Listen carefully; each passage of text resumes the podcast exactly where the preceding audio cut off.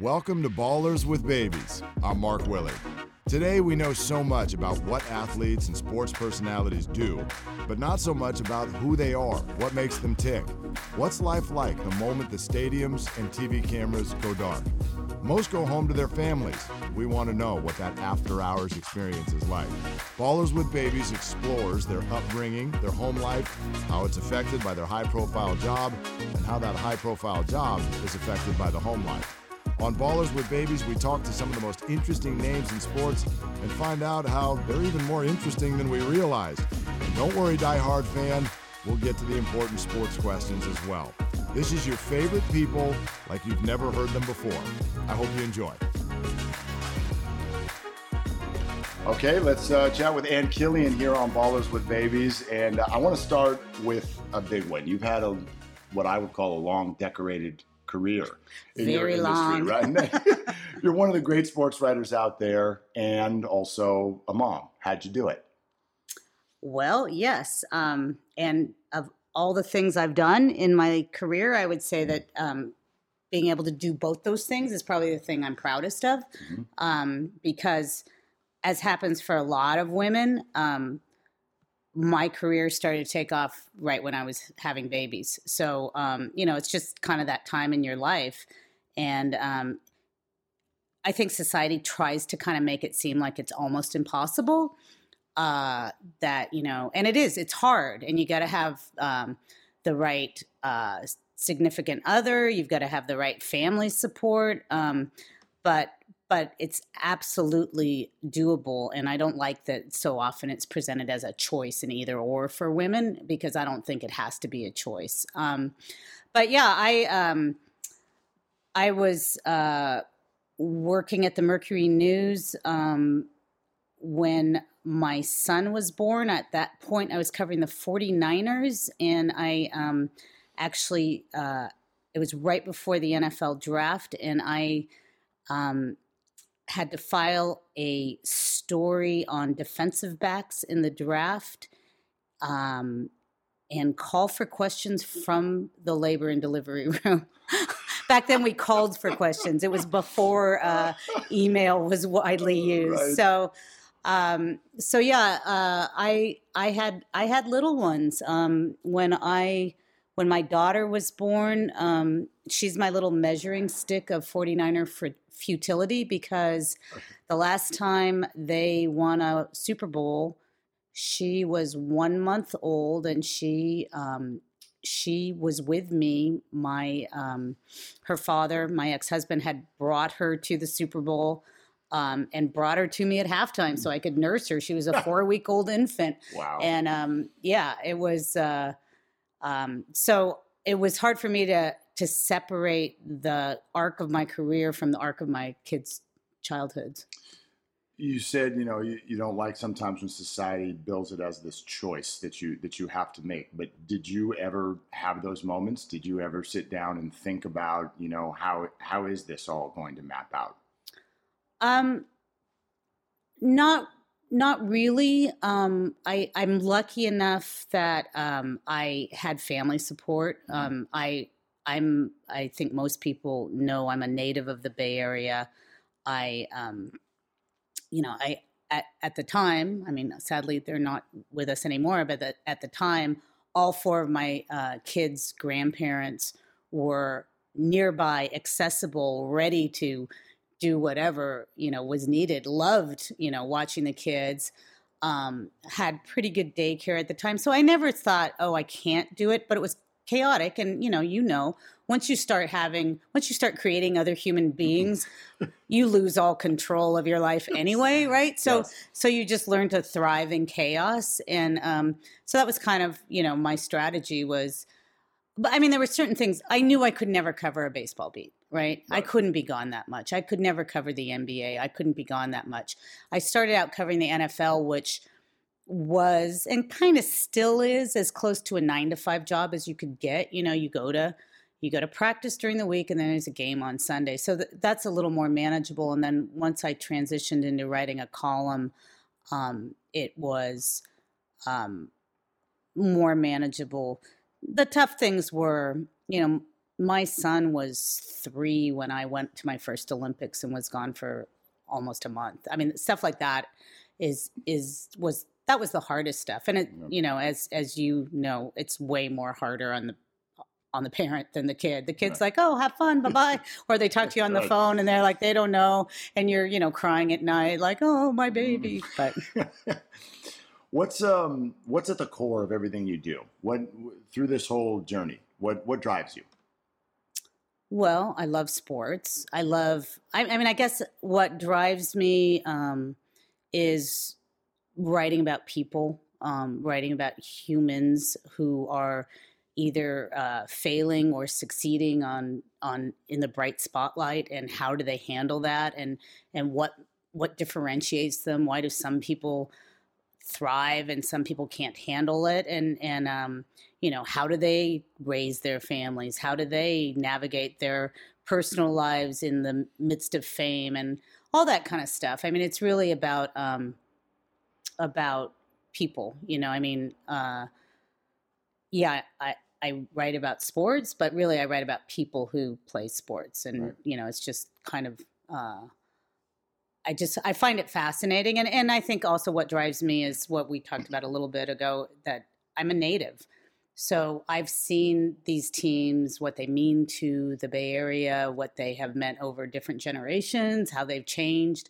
Um, and so I, I, feel kind of also like I'm partially a historian, um, and that uh, that kind of drives me a little bit. And then and then the the woman thing, the the being hmm. both a ro- role model for other young for young women of what you can do, um, and also writing about women and what they're doing in terms of um, changing the world through athletics and sports and and the way they can role model like what we just saw with the women's world cup. I mean that that's a huge part of what i like to do too. You just that kind of leads me to what i was going to bring up next and and the us women's national team is the most recent example. I feel like every time uh, women achieve in sports we immediately start having that conversation of the role model uh, they are for for young women and for girls. I don't know if we have that conversation very often on on the men's side, but but you know because I, I think it's a given.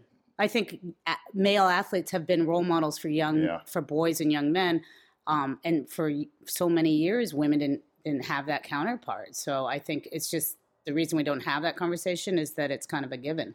And, but but that's on your mind very much also with what you're doing. The the example you set. Um, I would say it's on my mind a lot more these days than it was. You know, when I started out, I was just doing what I like to do. Right. I was, you know, I, I knew I wanted a career that kind of um, was different, uh, and I probably wasn't going to be a firefighter or, you know, um, a medic or anything like that. But I wanted, I you know, I grew up in in the 70s when women were pushing boundaries, and so that was probably part of my mindset. My my parents, even though they were of a much older generation, you know, instilled in me a belief that I could do whatever um, I put my mind to. So, I mean, while, but it wasn't really super conscious about what I was doing, but but now it is. I mean, now I want to write about those women who are um, breaking the mold. I I want to let young women know that um, there's a lot of opportunity in the world of sports um, and and like i said it's not an either or. You don't have to choose between being a mom and, and having a job. I mean so yeah the fact that i now at this stage of my career feel like i can be a role model um, i enjoy that. You know um, i think along the lines of what you're talking about you you've had to and continue to uh, break down a lot of barriers with, with what you do. And therefore i wonder what kind of undertaking that is. If you know you have a daughter if she had come to you and said hey i want to i want to follow in your footsteps and, and do the same thing would you encourage it or not? Sure. Oh yeah. I mean my daughter um yeah absolutely and and um, my daughter was a kick-ass little athlete and um, she you know she was a role model for me because she was growing up in a different generation of you know how how you could succeed in sports and be on the field and the kind of confidence that could come from that because that was not really a part of my life. There weren't a lot of opportunities um, besides you know tennis and swimming kind of things but um uh yeah um I sure I would encourage uh, my daughter to do anything, and and I would you know I and I encourage young women. A lot of people, a lot of both young women and young men ask me about advice all the time and i have no you know i have no idea what our business is going to look like in 20 years but they're the ones who are going to shape it and and and make it change so yeah i think it's um I, I, I always encourage people to get into it. What about even say the last 20 years? Like I can remember when I got started in, in, the business, there was this conversation about whether or not it was even appropriate for women to be inside the locker room. Yeah. And we've gotten by that kind of silliness, but I wonder what you think as far as how much progress have we actually made, uh, you know, or, or lack thereof? How, how would you assess where we are right now? In terms of gender equity in in the sports world, and just the, the, the, the welcoming of female in sports and sports media. Um, I think we've made a lot of progress. I think I um, I have worked in the Bay Area for a long time. So, you know, one, this is a special place. Um, two, you know, I've outlasted every GM and coach and athlete and anyone who used to get mad at me. Uh, you know, I, it's like, guess what? You're gone and I'm still here, um, including many owners. And so it's, um, you know, I don't have the perspective of what it might be for a young woman starting out. Um, and if there are a lot of barriers that they still face. I know that um, I was just, uh, Susan Slusser, my colleague, and I just, uh, we won the um, co California Sports Writers of the Year, and we went Congratulations, back. Thank by the way. you. Very nice. We, we went back to North Carolina together to receive the award. And it was pretty white male dominated, I gotta say. yep. And and um, luckily, we were fortunate enough to be um, honored at the same night that Doris Burke was winning the winning the National Broadcaster of the Year. And and there were a lot of pointed comments about, um, including like Adrian Wojnarowski, Woj, who I've known for years, said, "I hope I'm the le-. he won the." Uh, national reporter of the year, I guess, and he said, "I hope I'm, you know, it's a I, I hope not very many people look like me, meaning a white male, get this award anymore. We need to diversify this. And so I think there is still um, there's still uh, a lot of change that could be made. However, um, people like Doris, people like Jessica Mendoza, uh, you know, people like the woman that just won the World Cup, who are all, I would imagine, many of them are going to have um, really uh, robust post playing careers um, mm-hmm. and perhaps even political careers. Who knows? Um, you know, I think all all of those people continue to push the envelope and change things. And um, and you know, I mean, I think one of the things I would like to see is to see the ability of our country to support a women's league, a women's soccer league, support the WNBA. The WNBA has a, a pretty solid fan base and does pretty well, but um, but to just get have it get more noticed, and you know, I mean, you can say the media is part of the problem, but um, you know that that I think is is uh, a step I would like to see um, sometime in my lifetime that that becomes a little more equal. Those ladies on the soccer team you just referenced, and your history, of course, in, in writing about and covering soccer is is so deep. Um, the messaging they've put out there uh, the work that they they are doing. What what is your thought on uh, on on both what they're saying and how they're presenting it? I think they're great. Um, I think you know there is a very strong legacy in that team. I, have written about that team a lot. Um, I have a book out that's for middle grade kids about um, both women's soccer and men's soccer, and and in the one about women's soccer, I call them um, America's most popular team because really they are. You know, we've had other national teams that you know the dream team or the or the hockey uh, the 1980 hockey team where they capture the imagination but this team has for through two different uh, three different generations two different centuries through all these this turnover in coaches they're so wildly popular and they they take their legacy really strongly they they um you know Megan Rapinoe is a direct descendant of Julie Foudy, and and in terms of you know her mindset her courage her ability to to play with her heart and and speak with her heart off the field. Um, I think you know there was I I enjoyed that there was controversy this year about how they were behaving because I think that's another way that women can role model for each other. Not everyone has to be the same. I, I wrote Hope Solo's book, and I love that Hope broke the mold. She did not behave.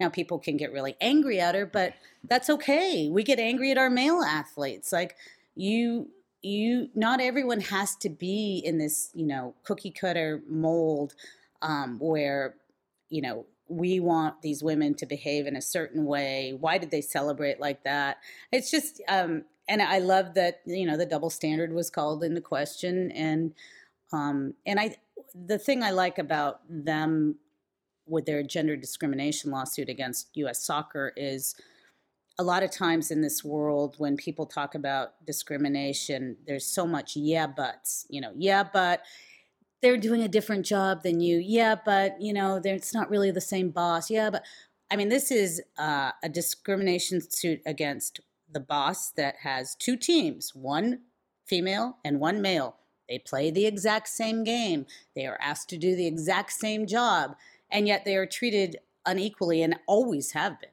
um, they do it better, by the way. And they do it better, right?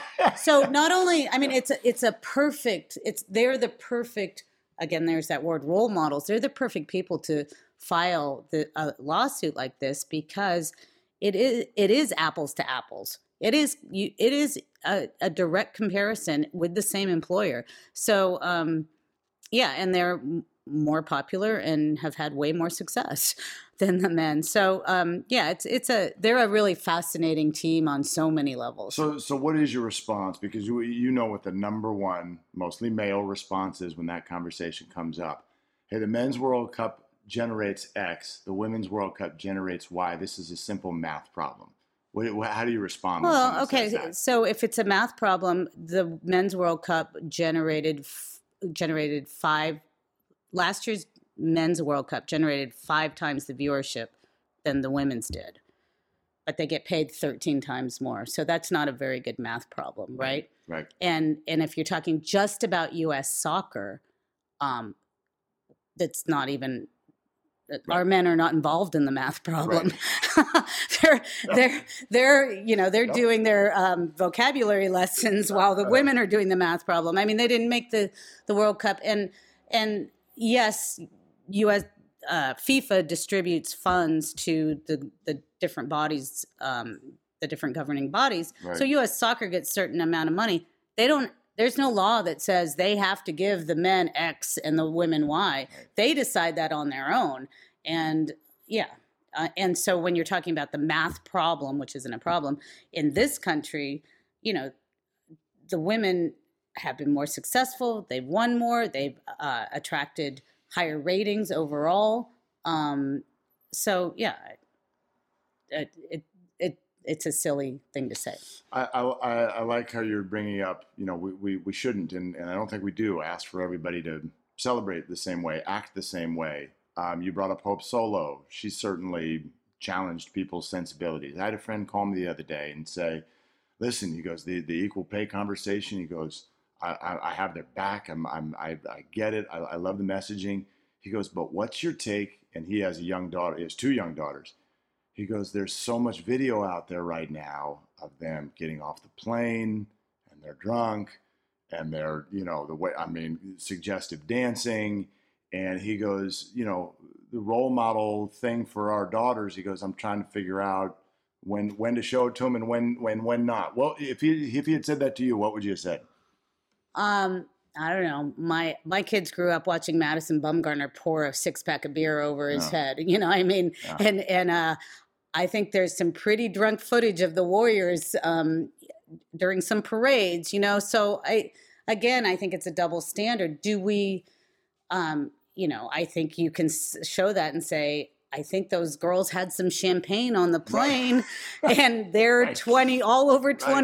except maybe Tierney Davidson, who yeah. you know, um, but but uh, yeah, they're they're allowed to drink champagne. I mean, if if if their kids are sports fans, they've probably seen some guys getting pretty hammered in the locker room. Right, right, right. I think that's fair. In general, What, do you think is the responsibility uh, of any athlete uh, when when they have uh, these platforms that, that get created to to send positive messaging or just some kind of messaging? I think I think you know I totally disagree with Charles Barkley. I mean, you know, that was a million years ago Yeah, that yeah. Charles Barkley said that. We live in a different era, but if you are asking people to buy your brand or buy into your brand and your you know and and that is what athletes do now they create their own brand through instagram and and uh, facebook and twitter and and so they i th- i think there's a responsibility to um to try and be uh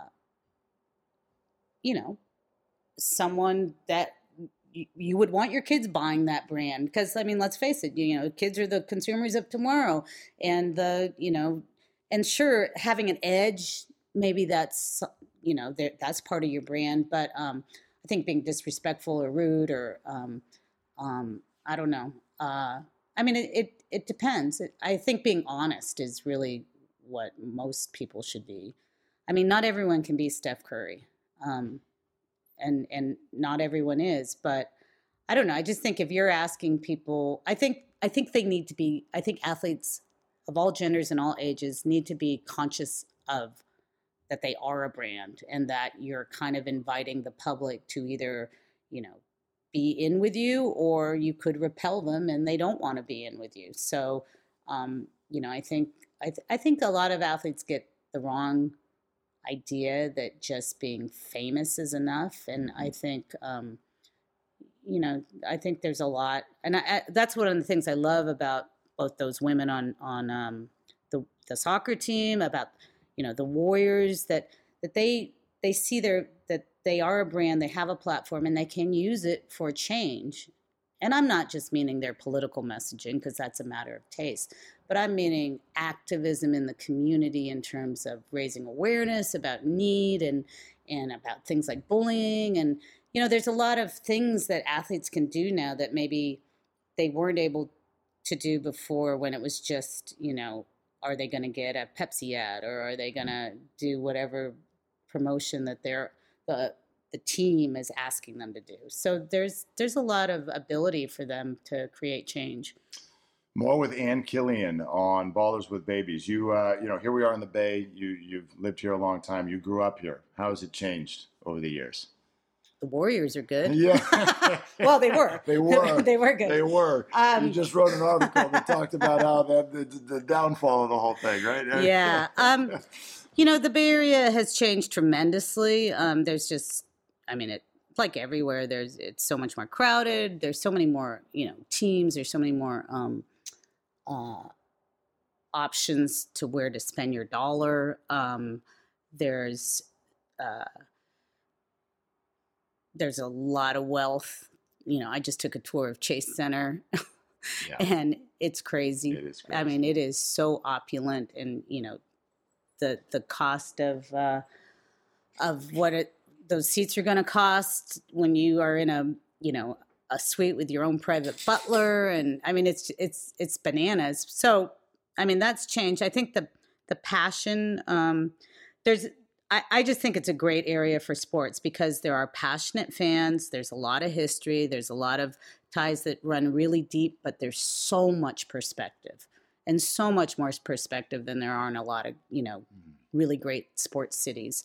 Um, I think that um, that it's no it's no um, mis- not a coincidence that that uh, a lot of really interesting, smart athletes have made their way to the Bay Area and have plied their trade here and and um, become stars here because I, I think it's an area where um, athletes are are accepted for who they are um, and they are allowed you know we we don't necessarily put them in little boxes of this is what you have to do this is how you have to be uh, you know I I think uh, I think it's a good I think it, you know we we get called soft but um, I think it's a I think it's a good sports town because there is that perspective on things.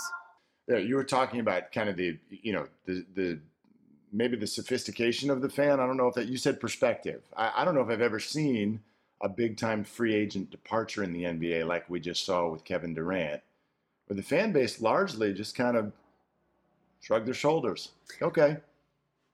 Yeah, I mean, I think there was that was the whole thing was so weird. Um, one, it had been telegraphed for a year. Right. I mean, there were a few fans who were super in denial that I would hear from occasionally. you, the media, you're forcing him out. Right. It's like, nah, we have nothing to do with this. And um, you know, anyone who was around the team knows that you know that thing weighed over that team so heavily all season. It was exhausting. And yes, he's a you know generational talent. He's a superstar. So the trade off was worth it. But the fact that it was coming to an end, I think everyone kind of knew it.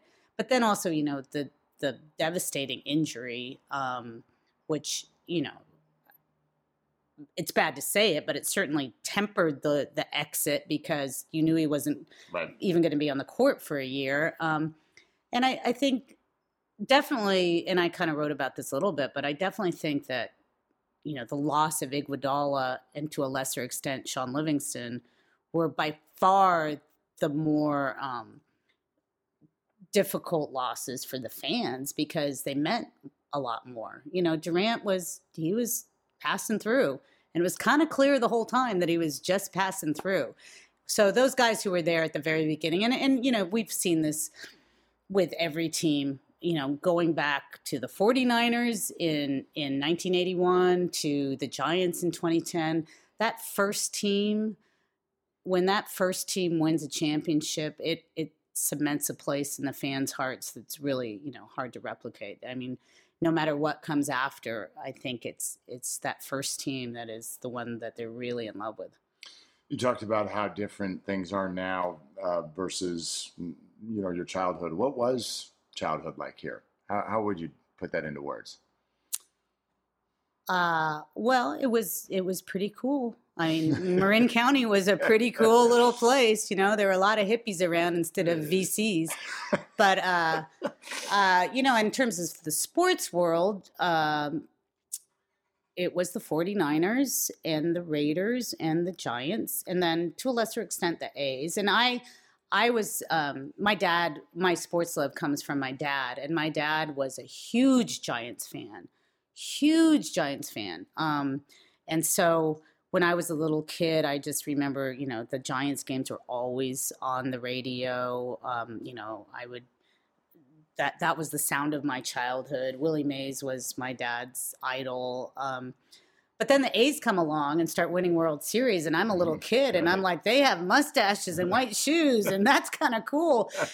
so my my my that I think you know we started a little rivalry going then, um, and then I also. Uh, the Raiders, you know, they were the bad boys and they had long hair and they were kind of cool. And, uh, and, um, and my dad was a 49er fan. And so he didn't like it when his daughter was like, I love the Raiders. um, but, uh, yeah, we didn't, you know, I, I went to Candlestick a, a few times when I was young. Um, I went to, I, I wrote a story recently about, um, going to Oracle Arena, then the Oakland Cal- County Alameda Coliseum Arena um, for a friend's like sixth grade or no, uh, third grade birthday party. And that was the first time I'd ever gone to a Warriors game and thinking like that it was amazing. So um, I just think kids, I mean, I laugh at my kids, you know, they grew up going to AT&T, now Oracle Park. And it's like, you have no idea, No no, idea how easy you have it That's with your fancy slide and Coke bottle and all that. um, yeah, so so I think it's different. Um, I think that there's just uh, I think it's cool. I think you know uh, my kids, uh, and not just because I'm a sports writer, like they went to a lot more baseball games than I did. They would Mm. go and get bleacher seats and sit in the bleachers um, on their own when they were in high school and stuff. So I think it's fun. I think you know the 49ers being in Santa Clara is definitely from anyone who lives in San Francisco North, kind of a big bummer. yeah. It feels like they they might have well as moved to Fresno, you know, in many ways. It's a long way away. They don't feel like it really part of the city, um, you know. So, and it'll be interesting to see what happens in the coming year with the Raiders leaving. Um, I think their fan base is just going to just drop off because they've already been burned once. They're not gonna. I don't think they're gonna stick around that much. Not very many of them. And then, and then with the Warriors move, um, it's it's gonna be different. There's no doubt about it. Yeah, yeah. I wonder. I mean, what what does happen to the? And I don't even know how representative this is of of the greater area, but the the East Bay sports fan, it's um, you know, this is this has been a tough couple of years. Yeah, well, it has been, um, and I hope the A's do right by them and um, figure this thing out pretty quickly and stop kind of you know yanking everybody's chain and really get something built and stay there. I, you know, we still haven't really seen anything tangible Right. along those lines. Um, yeah, I mean, I mean, the Raider thing is is a drag. Uh, I think I think the Warriors are going to do the right thing and continue to be invested in the city of Oakland and um, through their foundation and stuff. I it is a drag. It's a it's a bummer. Um, you know, to me, at, when I was a young child, Oakland was the spe- center of the sports world, not just the Bay Area sports world, the center of the sports world. You know, the A's were the best team. The Raiders were for a, a time uh, definitely one of the best teams um, and and then you know the warriors threw a championship in there. So it is kind of sad to see um, that that that's gone.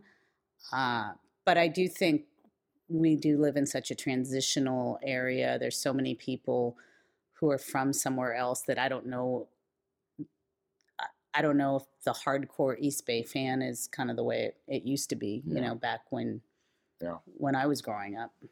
Um, this is a little off topic, but I have to ask. So you uh, you wrote on Twitter a couple of months ago, sports talk radio is so idiotic it, it makes my ears bleed. So I have to ask what you were listening to, and, and I hope it, it wasn't my show. Um, although think it, I- could, it could have been, but I think I was bouncing around between various stations and various shows. okay. And there were a lot of hot takes, and I don't really remember, but it might have been about Kevin Durant. Yeah. because there was a lot of um, it. Again, it's one of those things um, where if you're around a team a lot, you kind of even if you can't necessarily write it or say it out loud, you kind of know what the vibe yeah. is. And then all these people who, um, I mean, no offense to you and yours, but a lot of those people don't go anywhere. They're sit in their studio and they talk about things, and then um, you know they go home at the end of the day. So they're not really around the team in the way that um, other media members are. So that That's was fair. that was probably it. Maybe my ears were really That's- bleeding. I don't know. uh, I had to ask. I had to ask. Um, um, you know, uh, I, I you mentioned earlier that, um, and this happens, I think, to anybody, uh, certainly in our business, probably in most businesses. But uh, you know, there there are so many more young women that want to get into the business now, and I'm sure that you get asked all the time, "How do we get in?" What what what, is your advice? What do you say? Uh, well, my advice is to get a good education. Mhm.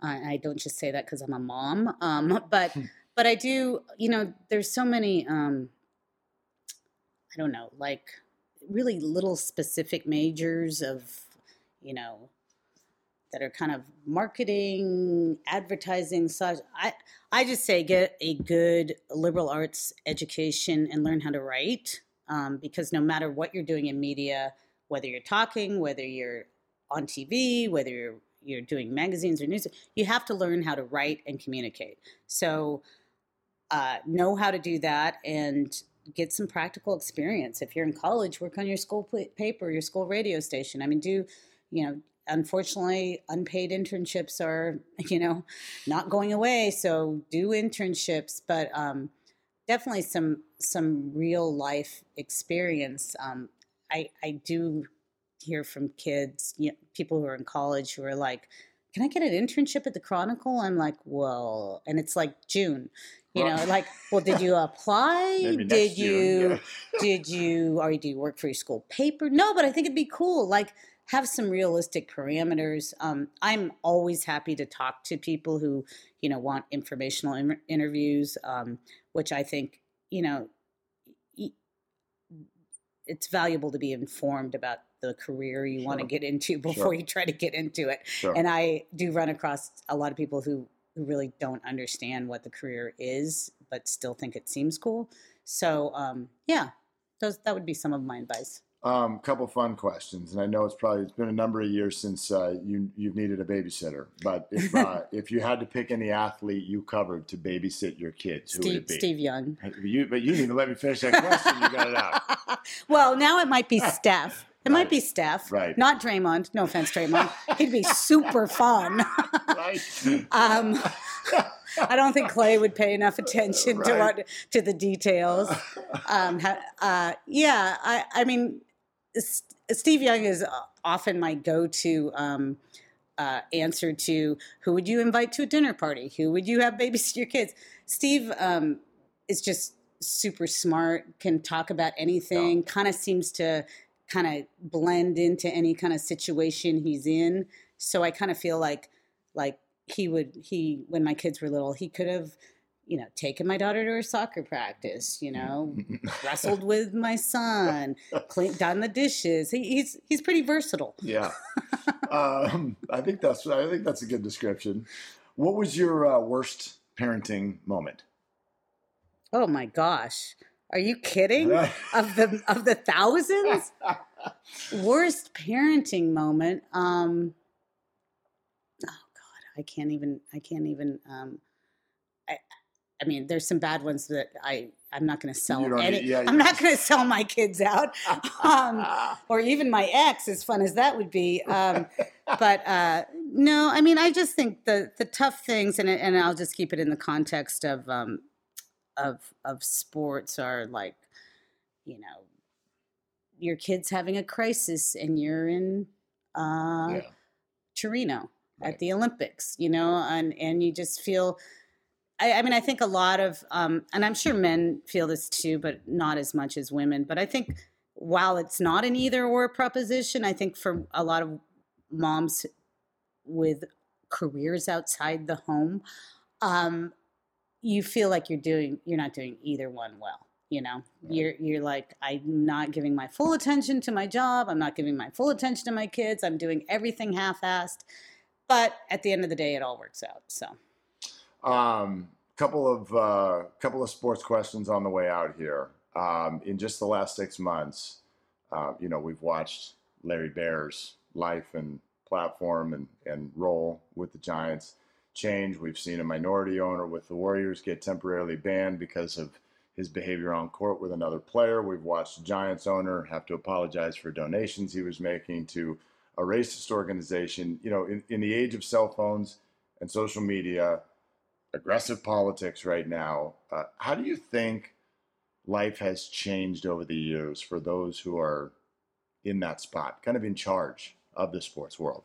Uh, I think it's changed a lot, and I think that social media doesn't allow anything to get swept under the rug, and I think that that's a good thing. It's one of the benefits of social media. There's a lot of downside, um, and you know the Larry Baer situation was was pretty fascinating because he's the most publicly conscious person that I know, Yeah. um, PR conscious, and so the fact that you know something like that happened um, with someone like that just shows that. Uh, um, yeah, people lose control and and it, it it's not pretty. But I mean, I, I, the Charles Johnson thing, I felt like he didn't seem to even understand like how how anyone found out about that. Like, so I just think, you know, it's a learning process for everyone, um, and it's it's everyone's going to be aware. Uh, but I also think that um, you know the fact that that next morning after that incident at the Warriors game with the with the minority owner um, happened, and it came out that I mean nobody knew who that was. You know Right. they're they have like twenty five owners, Sure. so you we don't if it's not Lacob or Guber, we don't know who it is. Um, so it came out that he, this guy's a minority owner, and I I I liked that that information was out there because I think you know the way he behaved, he seemed like a guy who can do whatever he wants and nobody ever busts him on it. Um, and I also got to say it was really, and I think I wrote about this too, but really interesting to see. You know, if that had been the NFL, he would have lawyered up. There would have been hemming and hawing and all this stuff. It'd still be going on today. Yeah. I got to the press conference the next day, the the press availability, and I saw my friend who works for the NBA, and I said, "Are you guys going to have a statement?" And she said, "It should be in your inbox." And and sure enough, there was an email in my inbox, and by the end of the hour interview session, the punishment had already been held down. I mean, I just the NBA does not mess around. Yep. Like they they have a moral authority. They've established the league. You know, Adam Silver has a moral authority. The owners go along with it, and it's it it works. And it's just funny to me that other leagues cannot figure that out. I mean, the NFL seems to unabashedly not even try. They don't even try. They they let their owners do whatever they want, and it's one of the reasons they have such an acrimonial relationship with their players. Yeah, yeah. Uh, you recently said in an article the uh, Warriors offseason has kind of been like watching a, a uh, slow car wreck. Mm-hmm. Uh, where where do you think it all goes from here? to the Chase Center, um, to the to the place with the private with the private butlers. Um, well, I think it could just be, well, I mean, they could be competitive for sure. They have a good coach. They have three of the great players in the NBA. They have, um, I don't know about the pieces they're putting around, but you know, I, I, so they could be in the playoffs. I'm not saying that they're not going to be, but, um, and it could be just kind of a, a one year interruption. They could figure it out and, and, uh, do some other things. But I think it definitely feels like the end. You know, it definitely that era, that era of brilliance and joy and and and I mean joy for the fans. I'm not saying they're not going to play with joy. Steph's still on the team, but that era that was just so for anyone who grew up at watching or having to cover some of the worst NBA teams ever. Um, that just seems so crazily good. You know that that super fun era is over. Yeah. Um, thank you so much for this time. This sure. is wonderful. Uh, Welcome to, to the neighborhood. Thank you so much. I appreciate it.